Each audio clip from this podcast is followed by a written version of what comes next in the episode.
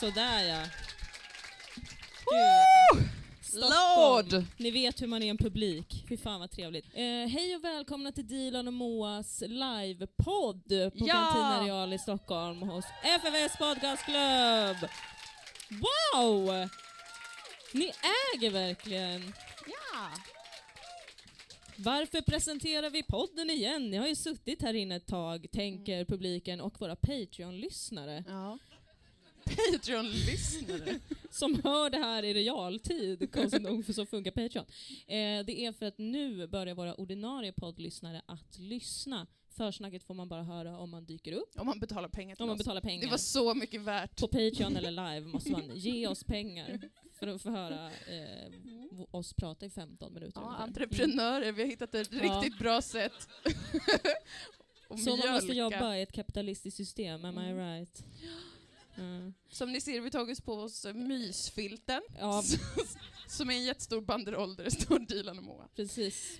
Vi har skapa stämning. Tejpa upp den på väggen här bakom oss ungefär 18 gånger. Det har misslyckats. Men det här, jag tycker det känns som att vi är två trevliga damer. Jag tycker också det. Två äldre tanter som är här för att lära folk ett och annat. Ja, det trivs jag med. Alltså jag har fått in så otroligt många brev från er. Fantastiskt. Det är helt otroligt vad ni har varit med om. Ja, det är... Det är faktiskt helt otroligt. Ni ska veta att vi har läst allt. Även om vi inte kommer hinna med alla här ikväll så ska ni känna att nu har ni fått skriva av er. Ja. Någon annan människa har fått se vad ni har varit med om. Ja. I varje fall läsa om det. Och det har nu spridits ut i universum. Och ni är inte ensamma. Nej. Blir rörd. Gråter du? Jag gråter. Frågan är då vem vi ska börja med. Ska vi börja med en situation som är Stockholmscentrerad. Vi är ändå i Stockholm. Ja. Det är lägg.psykolog som skriver legitimerad psykolog. Antar jag att det står för, och det är ju lite prätt att vara en legitimerad psykolog kan vi brukar säga att varför inte bara vara livscoach? Ja. Kan man tänka. Men absolut, det finns väl plats för alla om man säger så. Vissa vill tjäna pengar och det kan vi inte förstå. Legitimerad psykolog skriver så här. Jag och min kompis var på baren Hotellet på Östermalm. Förvirrande. Ja, väldigt förvirrande. Vi beställde mat och dricka. Och när vi fick vår dricka kom de även in med en tallrik ostron. Det hade vi inte beställt, så vi sa att vi inte hade beställt det. Då sa bartendern att det var barsnacks. Och vi sa igen att vi inte hade beställt det. Då sa bartendern, välkommen till Östermalm. Vi visste inte vad vi skulle säga. Hur skulle vi ha hanterat situationen? Här tänker jag spontant, ställ dig upp och skrik, kasta ostronen i ansiktet på den här människan. Det är inte så konstruktivt. Nej. Men här vill man ju då kanske bräcka den här bartendern. Att man då tittar lite kaxigt och bara, vi är på Östermalm. Och det här är allt vi får. Ställ till med en scen. Skrik, var är champagnen någonstans? Och var är våra konkubiner? Vad är det för service på det här stället? Ska man inte ha en vacker kvinna och vila ögonen på kanske? Att man blir en sån äcklig torsk typ.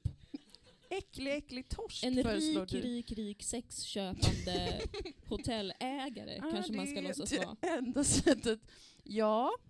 Det är så hade jag gjort. Att jag hade försökt shama den här personen helt enkelt och bett om någonting mycket, mycket mer exklusivt. Och knäcka den i rikedom liksom. Precis. Det finns ju en annan väg att gå. Det är ju att vara totalt undergiven. Ja. Alltså på gränsen till psykotisk. Mm-hmm. Att säga att snälla inte ska väl jag.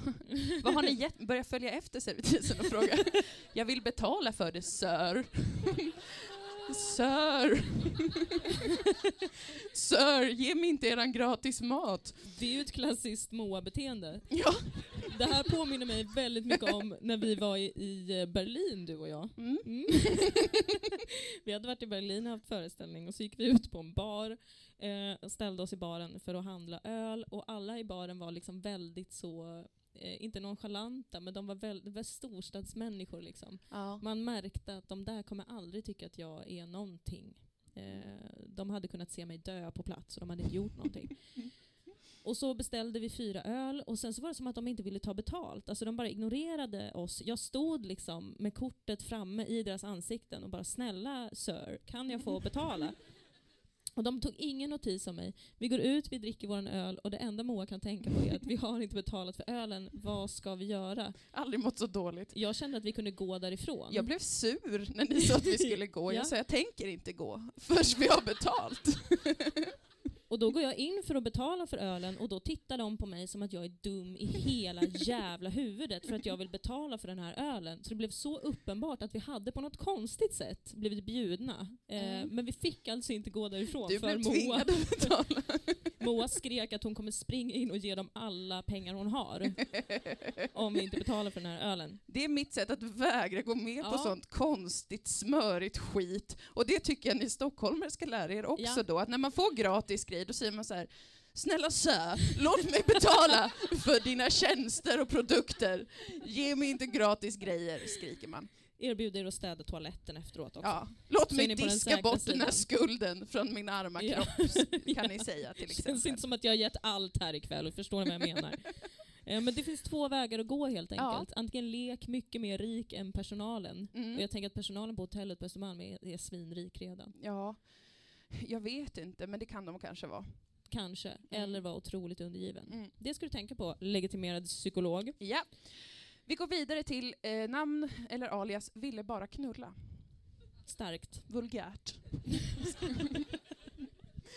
Gick hem med en kille, uppenbart ett one night stand. Mitt i akten stannar han upp och säger, älskar vi eller knullar vi bara?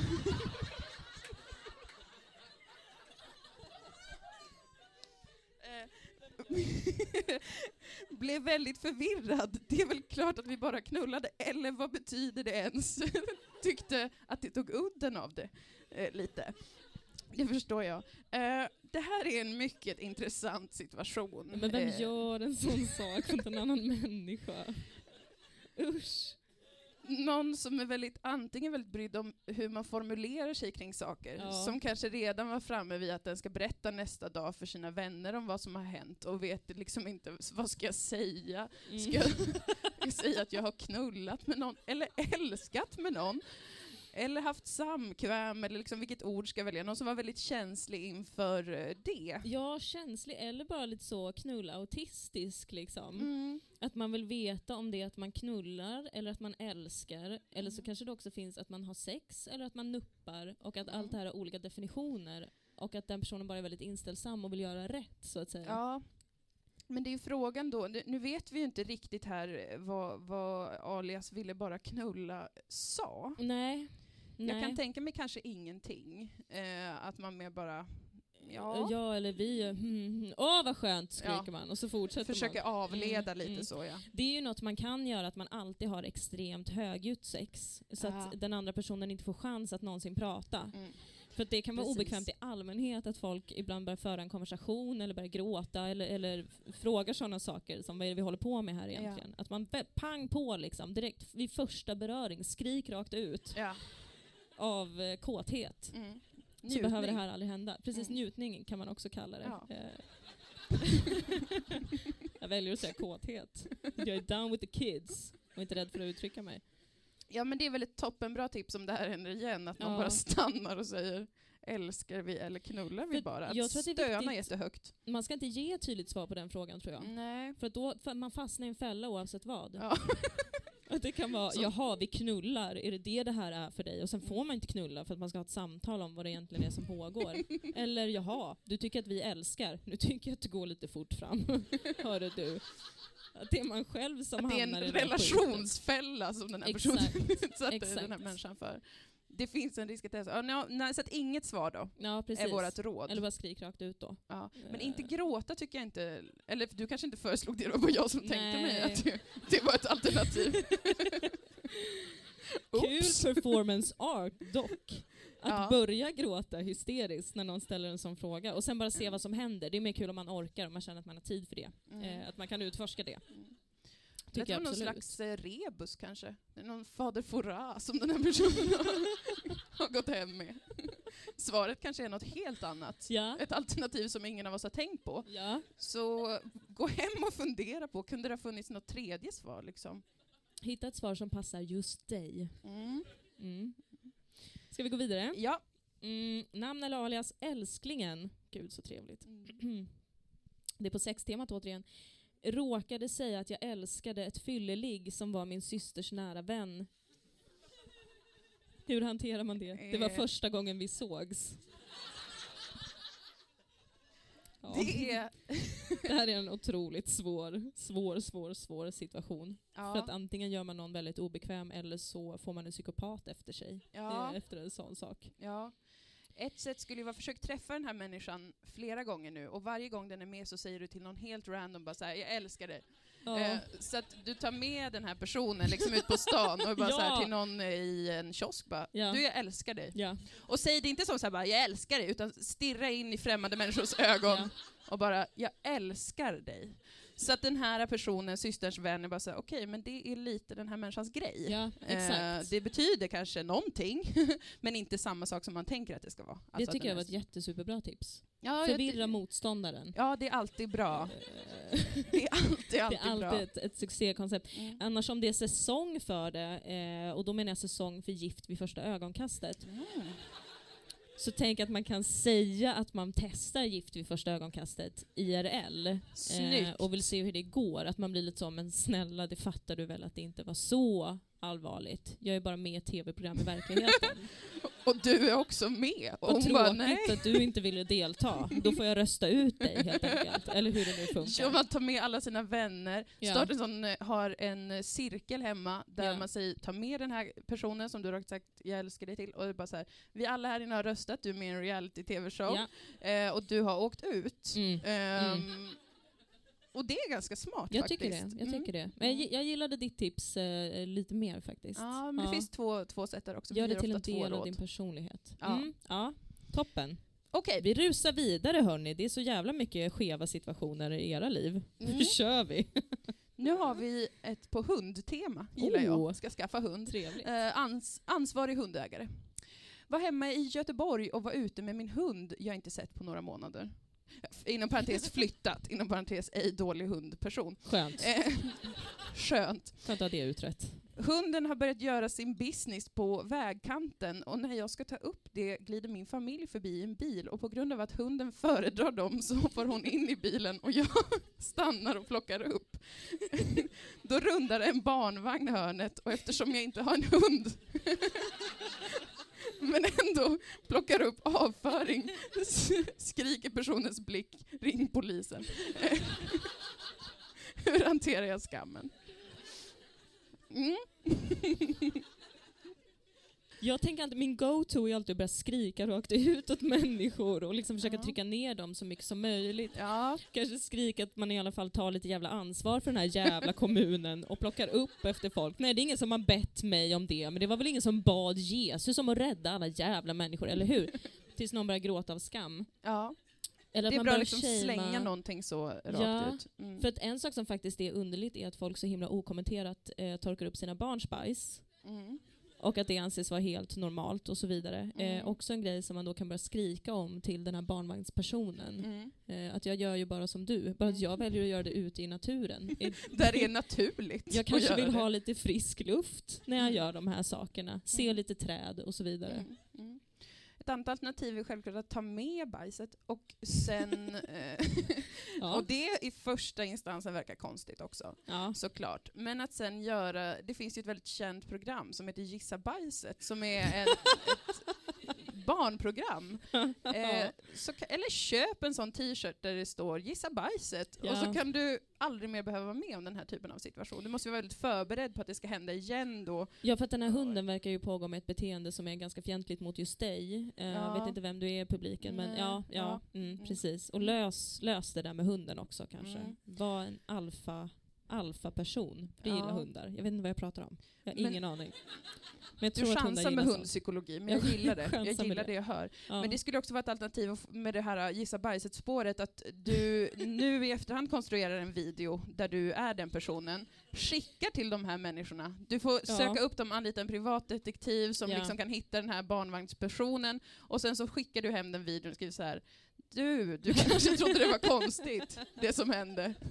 Men du kan inte ana vad jag jobbar med. Ett jättepopulärt program.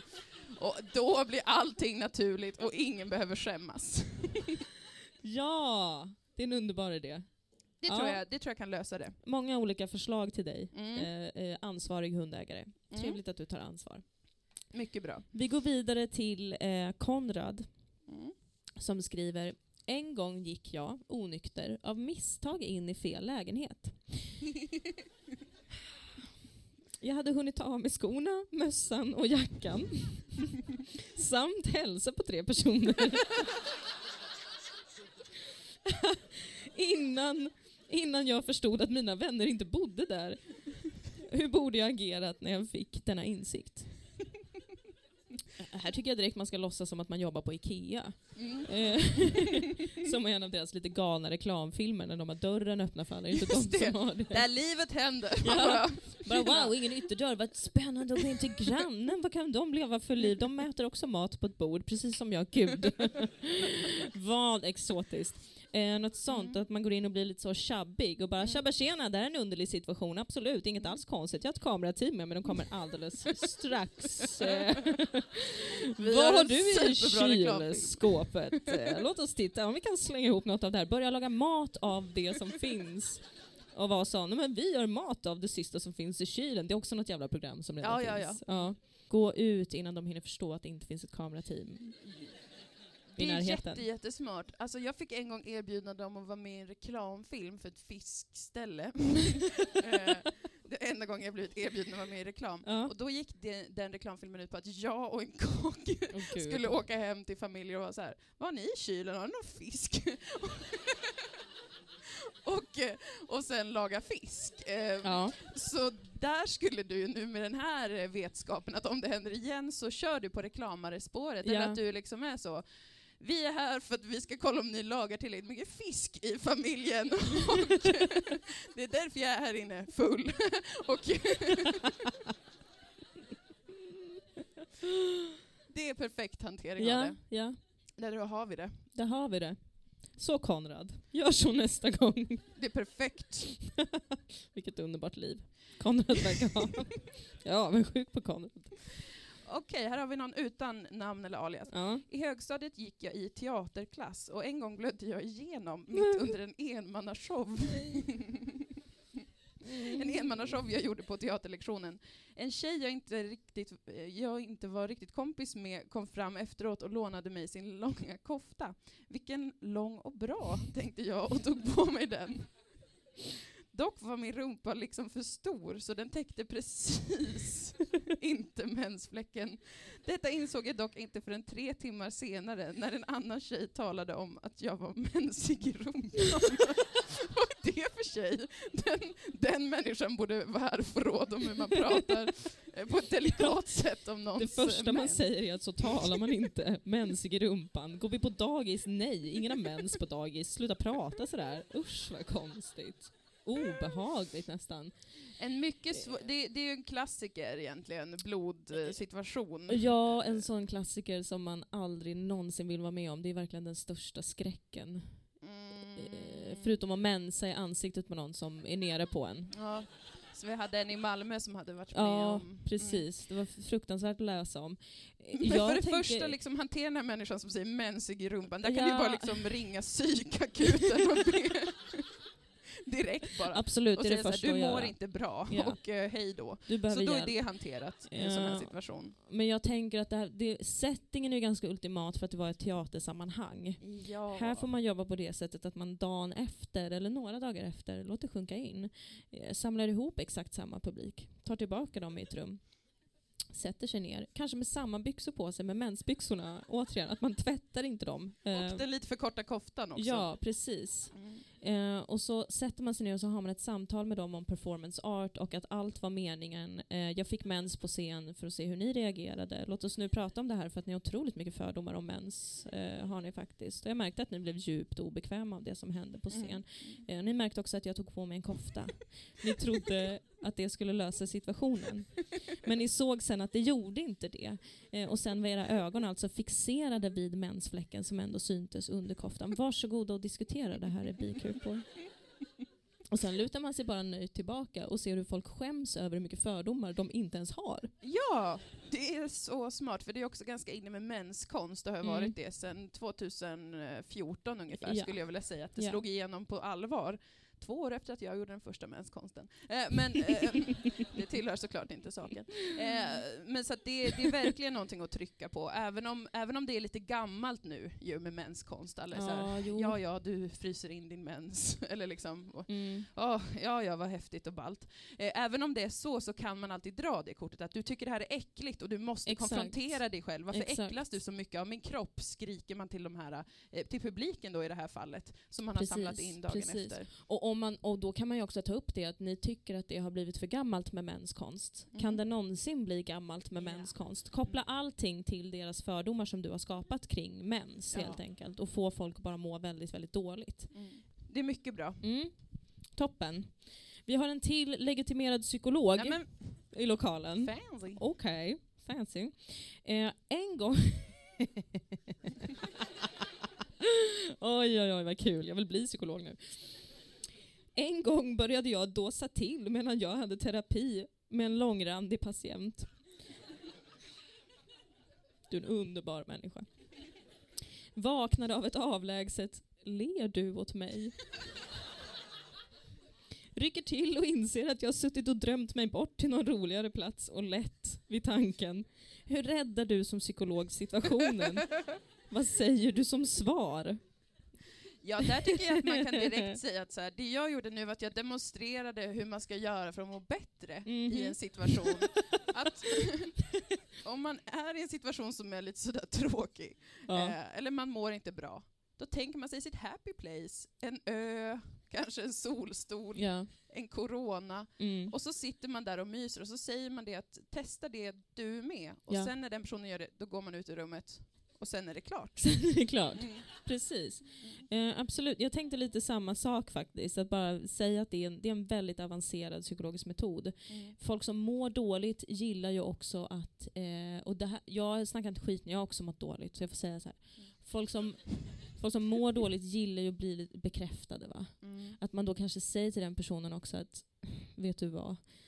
Jag har sett dig göra så himla mycket framsteg och jag tänkte att du skulle kunna vara redo för den här otroligt avancerade metoden. Den har bara testats i Birmingham alltså. Och jag har känt det väldigt länge nu att du, Katarin, kanske hon heter, du är redo för det. Och det är en slags omvänd hypnosterapi, absolut. Jag hypnotiserar mig själv och så ser vi då... De sekundära effekterna, använd svåra ord, sekundära effekt, trauman upphöjt i en kvadrat. Säger man till den här personen. Så att den också känner lite så, wow, gud, jag mår så himla dåligt men är också bra på det.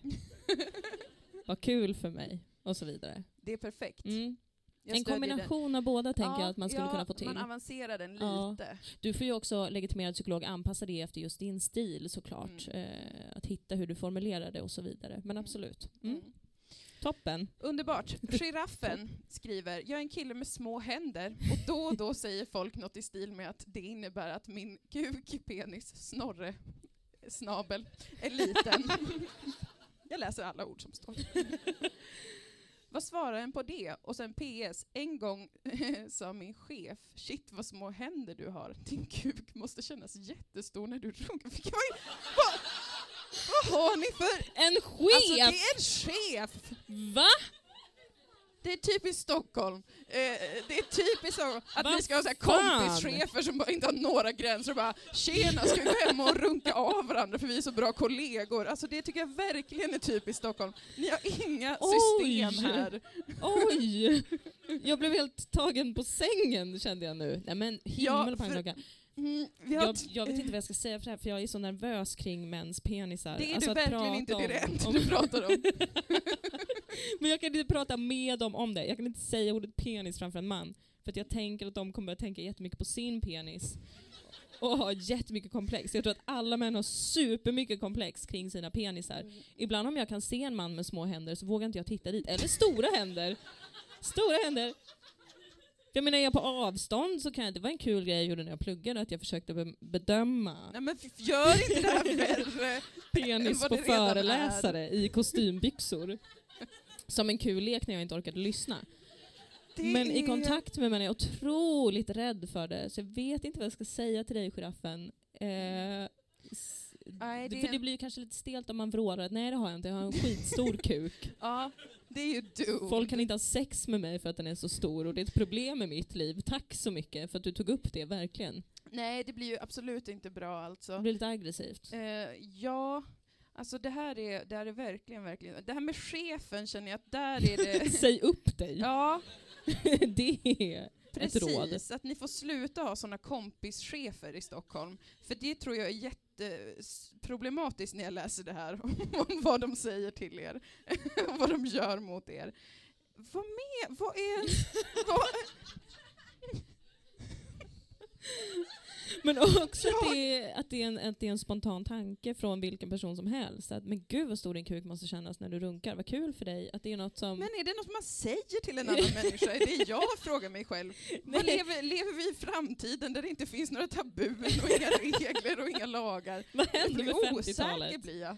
Ja, vad händer med 50-talet? Jag mår dåligt. Jag skulle säga att man får väl här finns det också lite olika vägar att gå. Inte börja hävda, nej så är det inte fram och tillbaka. Du måste rise above. Ja. Antingen genom att mästra med kunskap. Det är ju en tråkig metod men som är väl beprövad, främst av många män. Att man liksom... börja prata om anatomi och kroppen och celler och hur det inte kan ha ett samband och en lång tråkig utläggning om liksom...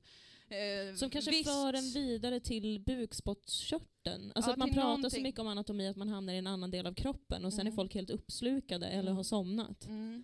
Det är ganska så smart. Ja. För man måste ju liksom avleda från detta, känner jag, ganska snabbt. Och då är ju ett bra sätt att göra det väldigt, väldigt tråkigt. Spontan tanke bara. Mm. Jag tänker att man också bara kan bli helt tyst. Ha ett lurigt leende. Och bara titta personen djupt i ögonen tills den byter samtalsämne och blir otroligt nyfiken på att se ens penis. Ja. Man kan go weird with it. Ja. Bara le så lurigt och sen liksom sätta sig vid ett piano och börja spela. Och hela tiden hålla ögonkontakten. Ja. Så personen som har sagt det här är bara så här, jag vet ej vad som händer. Men han försöker säga någonting. Kallar in en hel ensemble, bara med blicken. Ja. En cirkusföreställning tar plats i baren eller vart man nu är. Hela tiden bara det här luriga leendet. Och att man ser ut som att man tänker börja säga någonting. Och sen bara, nej, fortsätter le. En slags psykisk terror som pågår i uppåt en timme. Men för det förtjänar väl ändå folk som säger så? Ja, det psykisk terror. Ja, det tycker jag. Ja. Och den här chefen alltså. Nej, men det är bara en sak. Det är verkligen bara att säga upp sig. Ja. För att det där i längden, det kommer komma mycket värre grejer ur den där chefen. Om det där var liksom small talk i början. What's the deep talk? Boom. Ja, men det var ljuva tips tyckte jag. Mm. Vi förhärligar våra tips. Otroligt bra tips. Varsågoda. Vi går vidare. Jake the Snake. Yeah. Ja, du. Likt Moa så hade även jag en Tinder-period. Jag kallar det för mitt horiga halvår. Men fortsätt. Man kan kalla det olika saker. Jag använder inte Tinder och det är inte ett skryt. Men I denna period matchade jag med en tjej som jag en desperat kväll mötte upp. Jag kommer in i lägenheten och allt luktar ingrott och katt. Katt. Oh. Alltså djuret, inte drogen. Nej, synd. Det andra hade varit kul kanske. Ja. Tjejen i fråga studerade till läkare och tar en kort stund efter min ankomst tar fram sitt stetoskop. Hon säger till mig att hon vill att jag ska ta av mig tröjan så hon kan lyssna på mitt hjärta. Jag gör detta och precis som lovat lägger hon den kalla brickan på mitt bröst och lyssnar intensivt. Därefter tar hon av sig alla kläder, går bort mot sängen och lägger sig platt. Hon säger åt mig att lägga sig på henne. Vilket jag också gjorde. Jag lämnade dagen därpå med en bok. Och en bok och märklig eftersmak. Kära Dylan och Moa, varför gjorde jag detta? Vet du vad, Jake the Snake? Du ska inte ifrågasätta varför du gjorde detta. Du var desperat och du behövde ha sex. Min beskrivning på Tinder är just desperat. Det är sant. Det är så vi alla jobbar. Ibland gör man vad som helst för att få ligga. Man ska aldrig lägga skulden på sig själv för vilka psykopater man råkar hamna hos.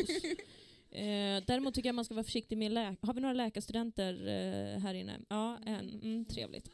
Några till, ja. Jag tycker man ska vara... Ja, nej, vi har en till. Man ska vara försiktig med er, tycker jag. Man ska vara försiktig. Ni går igenom otroligt mycket på er utbildning. Ni är hårt pressade. Ni vet för mycket om kroppen. Alldeles för mycket. Man ska helst inte gå hem med er. Ni får leva i celibat helt enkelt tills ni är klara. Våldsam onani kanske, jag vet inte. Sen kan ni köra. Så det är väl en första grej man kan undvika.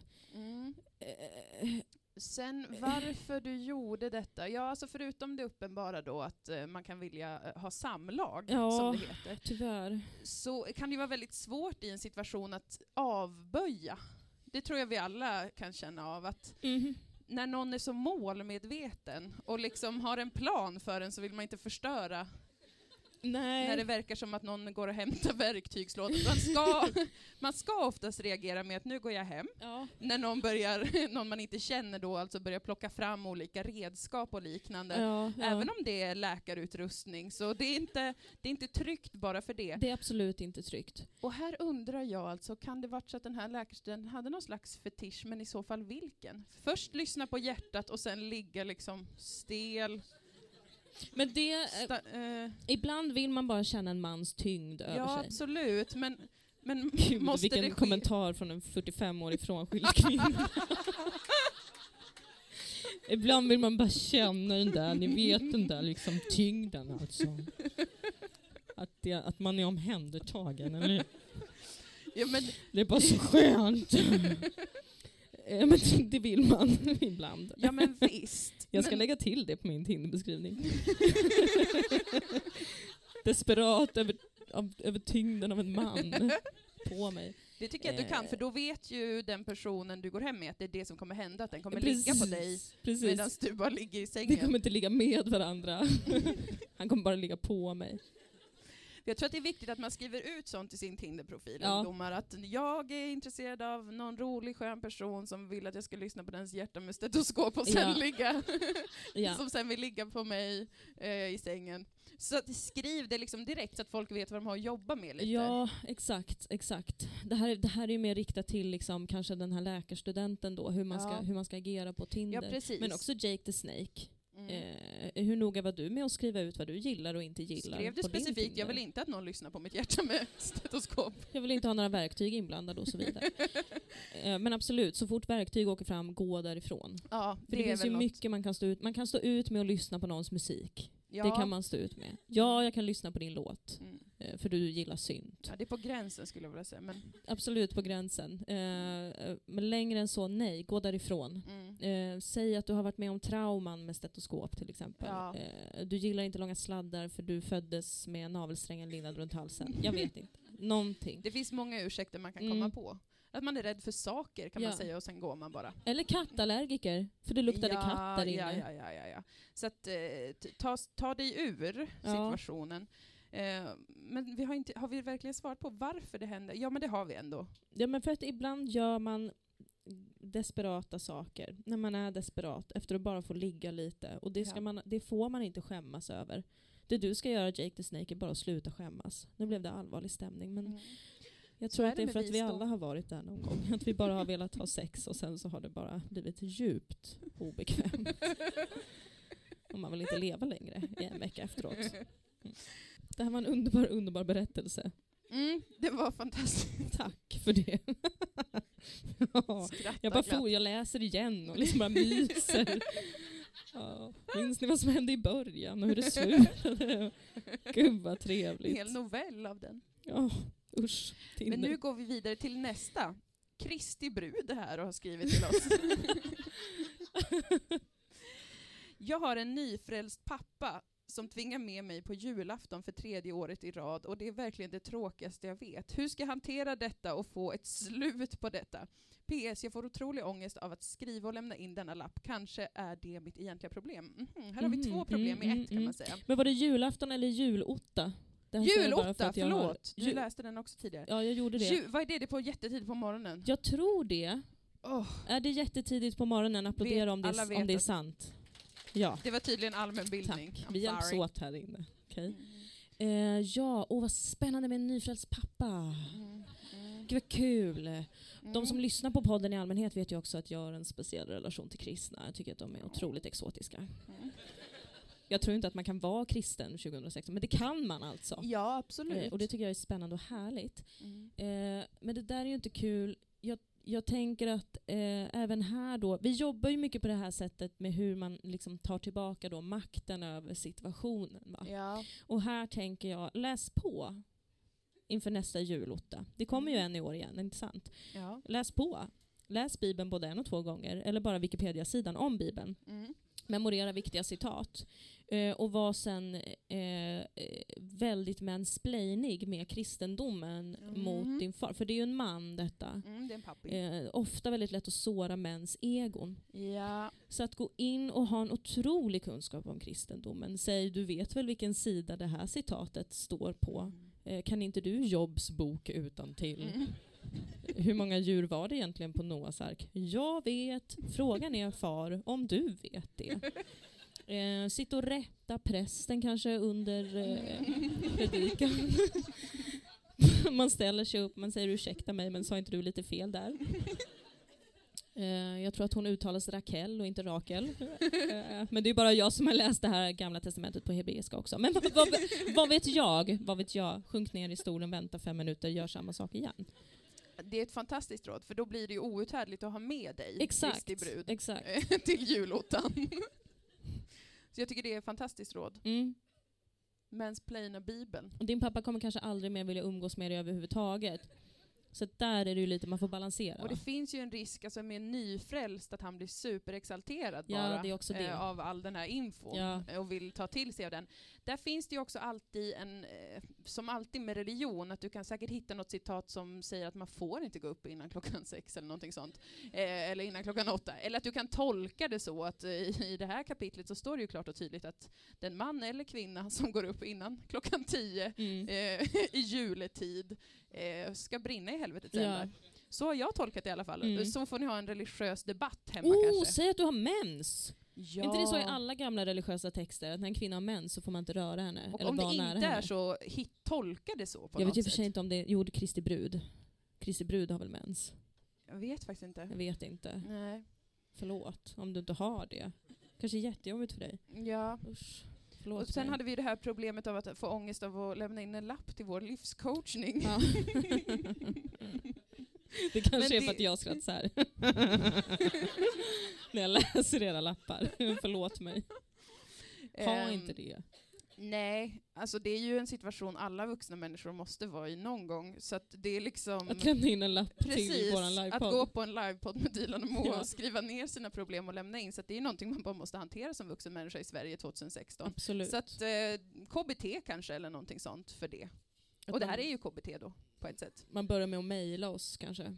Och sen dyker man upp live. Faxa, precis. Steg för steg. Men det var ett stort steg, Kristi brud, att du gjorde verkligen. Detta till oss. Verkligen. En applåd för Kristi brud, herregud. Underbart. Det är faktiskt inte det lättaste att dela med sig av de här underbara berättelserna som jag skrattar åt. Vi går vidare till IBS, Lisa. En syster till mig. I tarmflorans värld. Jag har IBS. Det har jag också. En gång när jag var på väg hem mitt i natten och väntade på en buss i Vällingby behövde jag verkligen gå på toaletten. Jag fick höra att det fanns toaletter på torget. Jag passerade ett knivbråk och såg ett toabås som var ur funktion. Jag behövde använda herrbåset. Det fanns en pissoar och inget lås. Det var slutet. Nej. Det fortsätter. Ja, det hände. Då har vi det bekräftat. Nu till frågan. Hur ska jag förhålla mig till detta? Kan jag använda det som en rolig historia på fester? Och hur väl behöver jag känna personerna jag berättade för? Jag har stark erfarenhet. Jag har personligen aldrig attackbajsat, som jag brukar kalla det, i ett kissebås så att säga. Liten dröm för mig att få använda en pissoar. Jag har aldrig vågat, men ibland smyger jag mig in till pissoarerna och bara tittar. Ja. Mm. Och ser vad som händer. Ja. Tänker jag kanske får se penis. Blir djupt obekväm för att jag blir obekväm av penis. Springer ut. Jag tycker absolut att du ska använda det som en rolig historia på fester, för jag tycker att vi måste avdramatisera bajs och IBS. Ja, det är en politisk fråga för mig. Vi måste prata mer om bajs, för att alla människor bajsar och det är alltid lite obekvämt. Hur väl behöver jag känna personerna jag berättade för? Inte särskilt väl alls, för att vet ni vad? Jag tycker att det är en ganska bra indikator på om det är en person man vill umgås med, hur väl den tar emot en berättelse om bajs. Mm. Alltså är det en person som blir obekväm av en sån här underbar berättelse, far åt helvete med dig då, känner jag. Så känner jag. Ja. Faktiskt. Och jag har inget att tillägga. Och det är en fantastisk berättelse. Herregud. Du älskar den. Du behövde verkligen gå på toaletten. Det tryckte. Börja skapa. Det här är ju en kurs i historieberättande då, helt enkelt. Hur man utvecklar historien. Att, jag behövde verkligen gå på toa. Emfasera det. Hur du beskriver utförligt hur det kändes i din kropp när du behövde bajsa. Du hörde att det fanns toaletter på torget. Ett hopp väcks i ditt bröst. Du blir glad och lycklig. Du går med lätta steg som inte är så lätta för att man håller sig. Mm. Passerar ett knivbråk. Berätta mer om knivbråket. Krydda lite. Ur funktion. Går till härbåset. Det är bara underbart. Det är bara underbart att du har bajsat i en pissoar. Det är bara underbart. Jag vill tacka dig som har skrivit det här. För att jag som IBS-person blev så otroligt jävla lycklig. En applåd för IBS-Lisa. Ni här inne som inte har IBS förstår inte vilken mäktig berättelse det här är. Men det här är Jag är relativt oberörd faktiskt. Jag vill att du ska hålla ett tal om det här i FN. Jag vill att du ska vara Emma Watson. Se lika ledsen ut som hon kan göra. Och berätta den här historien. Och sen titta på publiken och bara ställa frågan. Och vad tänker ni göra? Och sen bara gå därifrån. Underbart. Tack IBS Lisa. Tack snälla. Okej, namn eller alias, a huge fan. Mm, okay. Tack så mycket. Var kär i en kille och frågade på fyllan om han ville ligga. Lång historia kort, vi låg inte. Nej. Fan. Nu har jag fått ett jobb som ligger i källaren i huset han bor i. Är rädd varje morgon när jag går till jobbet på grund av att jag kanske kommer stöta på honom i porten. Vad ska jag göra om jag gör det? Åh herregud. Jag skulle vilja veta mer om hur det här skedde. Men lång historia kort, det hände alltså bara inte. Nej. Men du frågade rakt ut alltså på något sätt. Om modigt starkt. Vi respekterar den typen av fråga. Absolut. Om du stöter på honom. Ja, det finns det ju alltså väldigt många olika sätt att ta sig an det här. Självklart. Det kan ju vara att man fortsätter. Det beror på hur dedikerad man är och hur lite man skäms, tänker jag. Att man kan bara upprepa frågan. Precis. Vill du ligga? Eller? Nej, inte idag. Nej, okej. Okay. Mm. Lite som den här jag älskar dig-personen. Ja. Antingen så gör man det som att man bara fortsätter fråga. Att så här, hallå, det var en seriös fråga. Och svaret är inte ja eller nej, utan svaret är att vi gör det. Ja. Och fram tills att vi gör det kommer jag fortsätta fråga. Ja. Eller att man gör det till en del av sin personlighet då. Att man frågar, man ser till att man alltid är omgiven av andra människor. Ja, att man gör det. Man kommer in där, man har med sig en vän och man bara så här, vill du ligga, säger man till sin kompis när den personen står där och han bara, vad är som händer. Eller så gör man det till en jätterolig liksom, backstory man har tillsammans med honom. Att du går fram till honom och bara, minns du? Men gud, det är du så... Alltså fan, vad många roliga timmar vi har haft ihop. Herregud, det är du, skriker du glatt och överraskat. Och så säger du, minns du vad roligt vi hade det? När jag frågade dig, vill du ligga? Och du sa nej. Åh, vad vi hade det kul. Och jag tog en bild då, jag ska visa dig en bild jag tog på oss den gången. När vi var där och jag frågade det. Så att det liksom prata om det som om ni är gamla vänner egentligen. Och du en gång frågade, ska vi äta middag? Alltså du tar den typen av inställning till det här. Då kommer han inte kunna ge någon direkt respons, tror jag. Nej, och han kommer ju se hur fruktansvärt jävla trevlig du är. Ja. Och förhoppningsvis blir kär. Ja. Blir han inte det, gråt i många dagar och nätter. Eller börja mobba honom. Kalla honom killen som aldrig vill ligga med någon. Ja, men för att...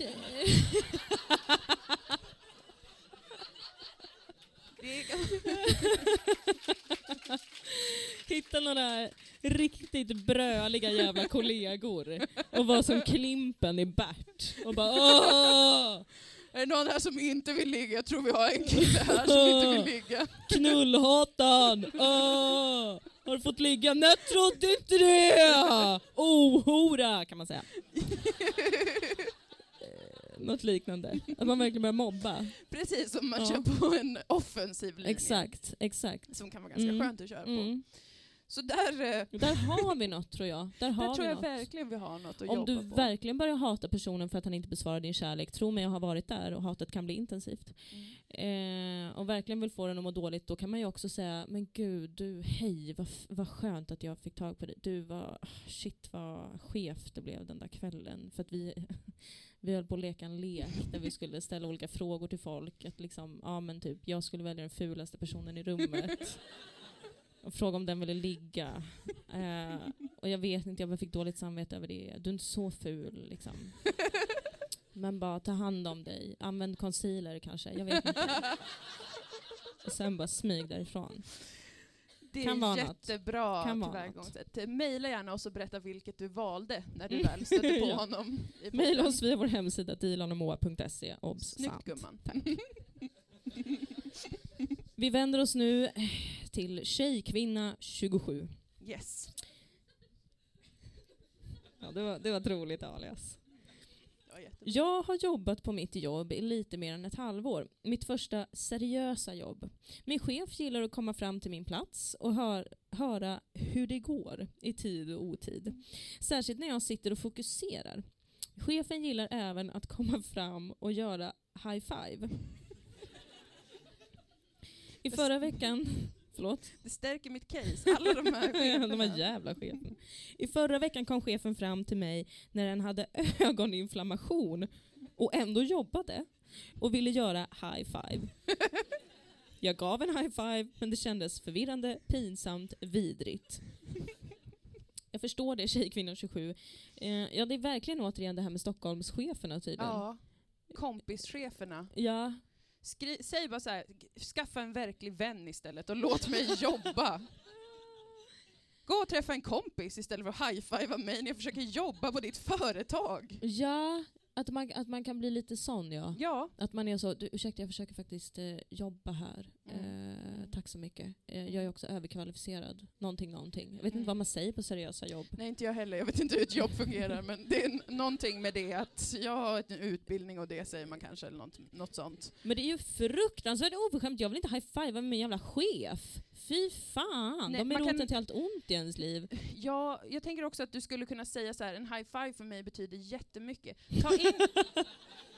Ta in liksom chefen i ett rum, stäng dörren och var så här, du, jag vet att en high five för dig är liksom något man gör med lite folk man känner och hit och dit, men för mig personligen så betyder en high five otroligt mycket. Och så börjar det liksom tåras i dina ögon och du bara och det är typ så här, när någon high fivear mig så tänker jag att det betyder någonting mer, eller jag vet inte, och jag ser hur du high fivear alla andra här inne också. Någonting sånt. Jag har bara high-fivat en gång.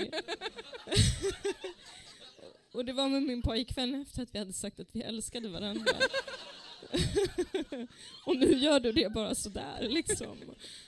Och med Torbjörn borta vid kaffet. Jag tänker, vad finns mellan er och Torbjörn? Jag har ändå jobbat här längre. Det är ett jättebra tips. Det är nog faktiskt ett väldigt bra tips. Superduperbra. Gör det så att det hela tiden pendlar på gränsen till sexuella trakasserier. Ja. Att det skulle upplevas så för dig. För det tror jag att chefer är superrädda för. Ja. Tror jag alltså. Förutom jag den där runkchefen som inte hade några gränser. Förutom runkchefen. Jag hoppas att det inte är samma chef. Det hoppas jag verkligen också. För att samma chef har det gått för långt. Usch. Ja, men det. Ställ till med en liten scen helt enkelt. Mm. Gör det. Tycker jag var ett jättebra tips. Mm. Vi måste bara kolla vad klockan är. Ja, men du, jag har en klocka här på armen. Oj. Klockan är snart 20:10. Okej, vi hinner med orkar ni? Vi hinner med några till. Lever ni? Ja. Vi vet att ni lever. Säg till om ni har syrebrist eller någonting. Ja. Eller gör inte det. Vi kan inte lösa det på något sätt, men prata om era känslor är vad vi vill förmedla. Mm. Har du en? Ja, men eller det är din tur. Ja, det är din tur. Oh, så mycket jobb. Så lite tid. Computer Girl 2000. Snyggt. Jag läste en artikel om att AI, alltså artificiell intelligens, den här valde jag ut för att jag relaterar otroligt mycket, kommer ta över världen och antingen göra allt supernice eller helt fruktansvärt. Då fick jag ångest och kände att jag borde nog inte skaffa barn eller någonting, för de kommer ju växa upp i ett rent helvete. Inom parentes, miljöförstöring, Trump och nu också då artificiell intelligens. Mm. Vad gör jag? Ett annat problem är att jag hela tiden pratar om det här på jobbet. Kommer de tycker att jag är konstig, är orolig för detta också. Det är jag som har skrivit den här. Det är typ det. Minus att jag inte har något jobb. Men ändå. Folk som inte kan prata om AI ska man inte prata med överhuvudtaget. För att de kan inte se vad som kommer emot oss. Det är fruktansvärt viktigt att prata om. Ja. Det är det verkligen. Och jag känner som sagt igen mig mycket, läser mycket om AI. Ja. Gör jag? Tydligen. Jo, men det gör jag. Och jag har också, en del ångest över det faktiskt. Att jag förstår det inte. Och jag känner som att det är ett problem att vi kommer så snabbt bli gamla rent liksom med tekniken. Ja. Vår generation.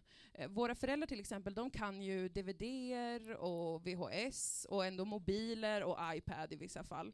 Men när vi är i 50-årsåldern så kommer vi inte kunna någonting av det de yngre håller på med. Nej. Så vi kommer sitta i kanske i en gammal gungstol med en Nokia 3310 och minnas tillbaka, medan våra barn kanske inte ens syns för att de har någon sån chip. Så vi bara sitter där och gungar, kanske bara är 42, men har liksom inget konstigt. Och jag är oroad alltså över detta. Men det här, jag tänker att det skulle vara smart då att skaffa barn bara för att de skulle kunna föra en in i den nya tekniken. Ja, men brukar det gå till så? Om man tänker själv hur många gånger ens föräldrar ropar, hur sätter man på en DVD? Ja. Och att man är liksom, jag har sagt det förut. Ja. Men om man skaffar liksom barn som då är lite robotar, där man kan programmera bort de oförskämda delarna av ett barn. Okej. Så att de alltid svarar, ja mor. Jag kommer på en sekund, jag ska bara ta ut brödet ur ugnen. Vänta. Det du ser framför dig, det är att ha en egen robot. Ja. Det är en annan situation tror jag än att ha ett barn som kan mycket teknik. Ja. Alltså, två väldigt olika situationer. Men om man skaffar ett barn som man inte behandlar så bra, så att det blir väldigt desperat efter uppmärksamhet. Man kanske har det i en källare. Nej, det här är... Utan att göra något äckligt, jag vill inte våldta mig, jag är inte fritzel. Liksom. Man ska bara vara i källaren och känna sig oälskade. Man ska använda sig av Münchhausen by proxy-syndrom. Du pratar bara om dina allmänna uppfostrings... Det är en utmärkt uppfostringsmetod som är så här. Du försätter barnet i ett sjukdomstillstånd eller misshandlar det. Och sen är det också du som räddar barnet, så att barnet blir så här: åh, jag är så sjuk, men mamma kommer och räddade mig, jag älskar dig så mycket. För barn är också lite dumma, de kommer inte fatta att det är du som har gjort dem sjuka. Så blir de så pass desperata efter uppmärksamhet att de alltid kommer hjälpa dig med tekniken. Okej, det var där vi landade. Jag hade lite svårt att hänga med bara på vad som hände. Det var samma som jag sa förut, bara att Münchhausen by proxy, vill jag bara säga, är ett jättebra verktyg i den här situationen. När du skaffar ett barn får du lära dig teknik. Eller bara skaffa inte barn, för att då kan du också få framfall om du gör det. Ja, Och vi har gått igenom tidigare här med att framfall är inte trevligt att se. Nej, på. Det är det faktiskt inte. Och det är något alla måste ta med sig. Exakt. Men det här med att de på jobbet kommer tycka att du är konstig, det utgår jag från att de gör. Men då får du bara liksom... Det jag brukar tänka mig är att jag är en sån galen vetenskapsman i en film som förutser en jättestor stormorkan som komma skall. Och alla är så här, du är en gammal tokfrans, säger alla och avfärdar mig. Och sen kommer historien prove me right. Och så finner jag liksom förtröstan i det, att om hundratals år kommer de säga så här, men hon var i alla fall rädd för AI när ingen annan var det. Ja. Och det för mig är mer bekräftelse än vad någon kollega skulle tycka, Dylan. Ja. Det är en långsiktig investering i ditt rykte på det sättet, tänker precis. Du? Ja, precis. Så det är verkligen en investering. Absolut. Mm. Vad kom vi fram till? Skaffa inte barn. Det var mycket just här, det här med barn, och det vet jag inte om jag står för. Om du skaffar barn, se till att misshandla dem psykiskt. Ja. Får stå och för Dylan. Och så fortsätt prata om AI på jobbet, för att ändå kommer du ha rätt. Ja. Ja. Toppen. Hinner vi med någon mer nu då? Ja, ska vi säga att vi tar 2 till? Vi tar 2 till. Känns det okej med alla? Alla känner sig trygga. Ja, vad bra. Signaturen A-kalla. Jag spexar. Oj. Okej. Ja. A-kalla visste att ni skulle reagera så här. För A-kalla fortsätter. Och nu tänker ni, vad fan är det? Spex är lika med teater plus improv plus a cappella. Oh, Pitch Perfect. Ja. Uh-huh. I alla fall.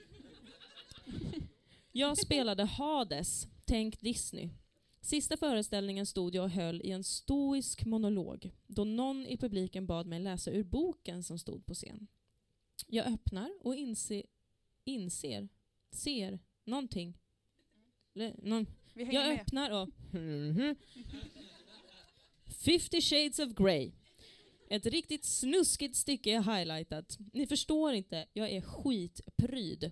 Närmaste kompisarna satt i publiken. Jag som var så förberedd på teatern kommer igenom ett ord, sen skrattanfall på scenen. Fan, där rök resten av pjäsen. Skrattanfall var 3:e mening. Åh, stackarn.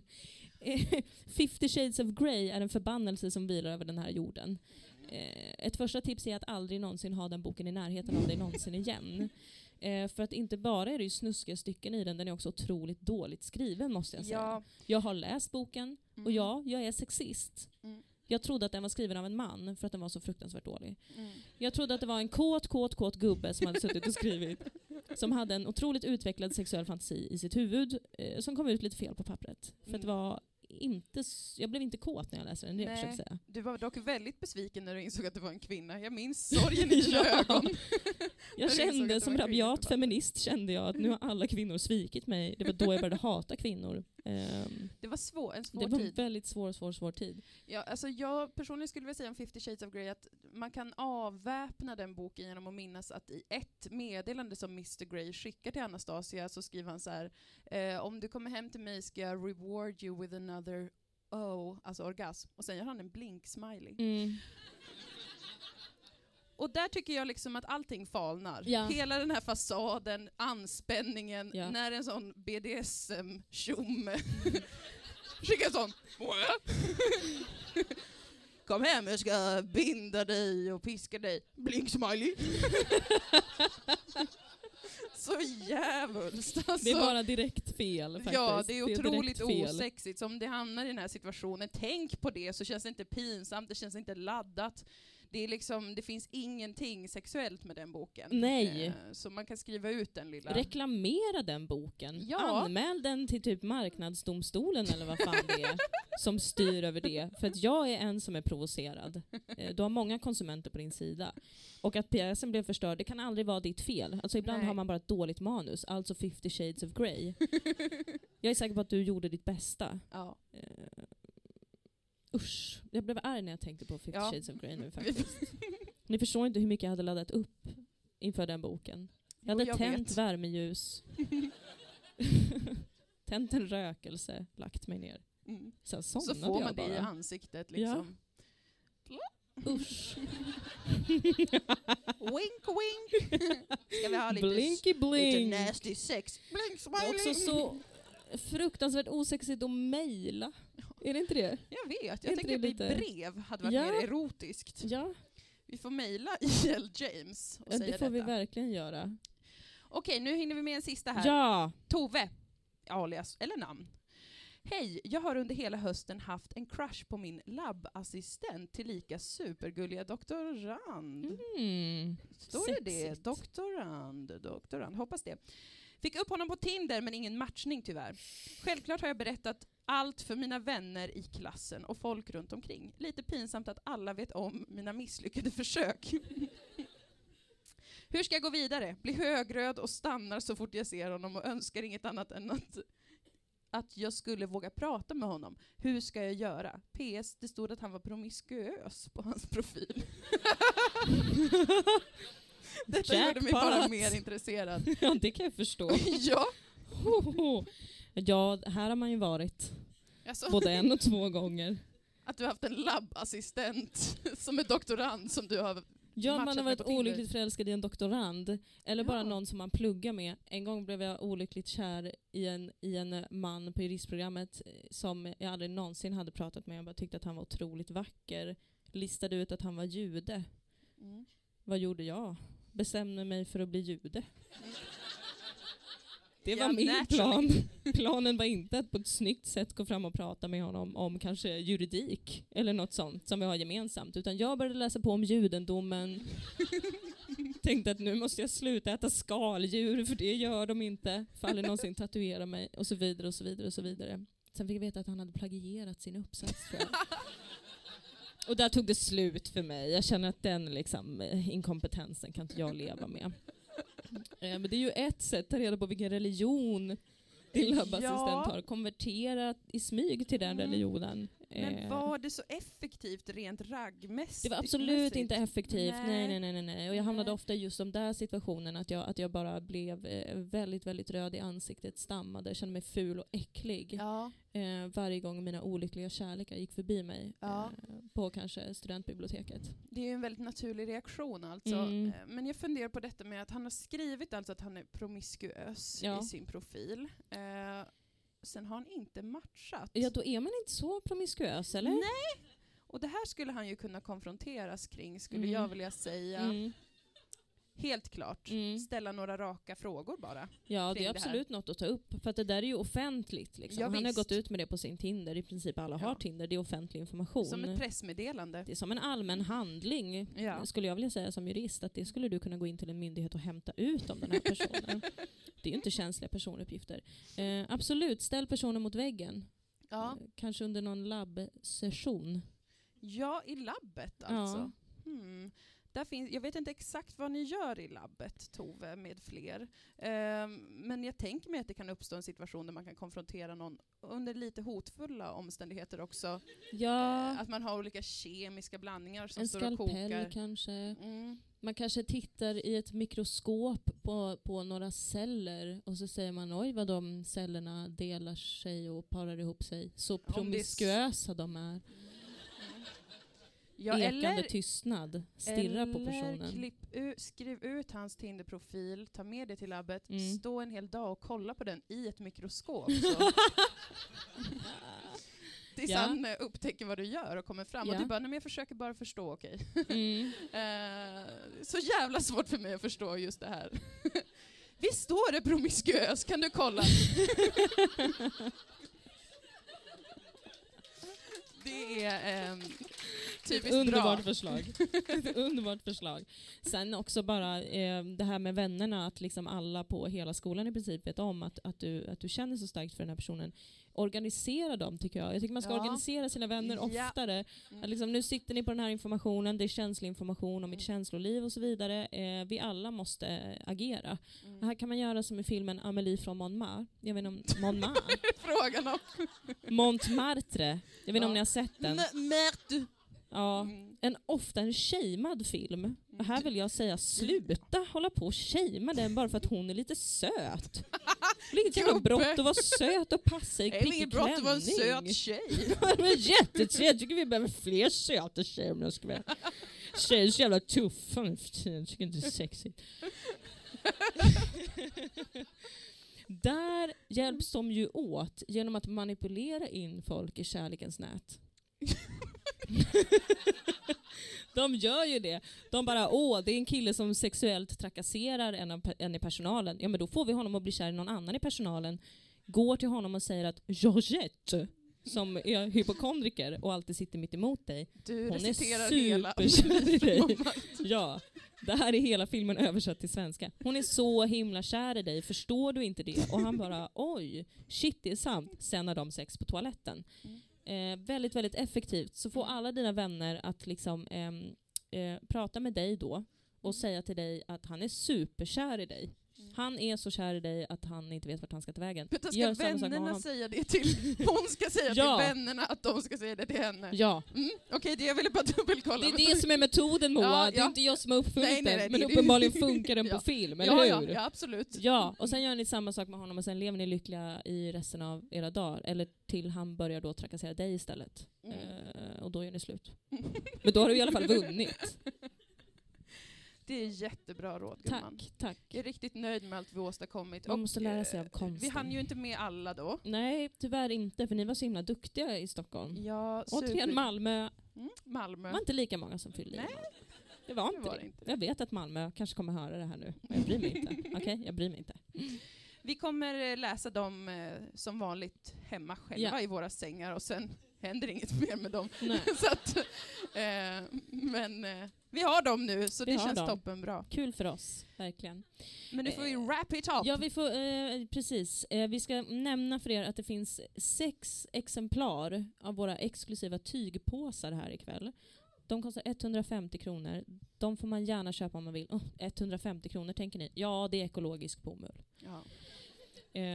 Så att det är helt klart värt det. Jag har en sån själv, jag tycker att den är underbar. Går också att handla i vår webbshop på dealanomå.se. Så duktig på reklam, gumman. Tack så mycket. Jag kände att det var inspirerat och bra. Vad mer kan vi säga? Vi kan ju säga god jul! God jul! Och gott nytt år, hörni. Ja. Vi hörs igen nästa år helt enkelt. Ja. Nej, vi hörs en gång till innan nästa år. Vi ska göra ett nyårsavsnitt också. Ja, det kommer vi göra. Där kan vi nämna att man kan skicka in frågor till oss. Så gör vi som förra året. Att vi, likt 2 bloggtjejer, svarar på era frågor. Ja, mys! Och vi kanske kan ta några av de här också. Ja, det kan vi absolut göra. Och så kan ni fråga oss både om vad vi kanske tycker om saker eller bara existentiella frågor också. Kan man ta upp. Vad händer när apokalypsen kommer? Pratade vi om förra nyår. Ja. Det kan vi göra i år igen tycker jag. Ja. För att den kommer snart. Mm. Tusen tack för att ni kom hit. Ni är underbara. Tack. Ja. Tack.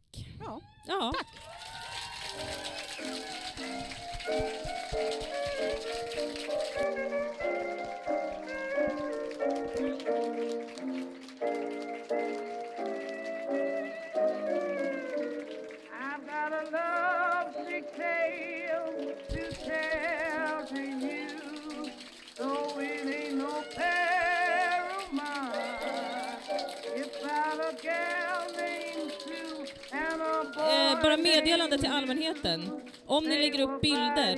Det här var Moas idé. Jag tycker att det här är lite pinsamt. Det är jättepinsamt, men det är ingen som använder vår hashtag. Så vi får se bilder på oss själva. Hashtag Dylan och Moa. Snälla om ni lägger upp på sociala medier. Ja, så vi får kolla. Och ta bara snygga bilder och så vidare och så vidare och så vidare. Om jag är lite glansig retuscherar bort det. Tack på förhand. Allt sånt. Så. Då, nu säger vi hej då. Ja. Tack. Puss. My sweetie went away.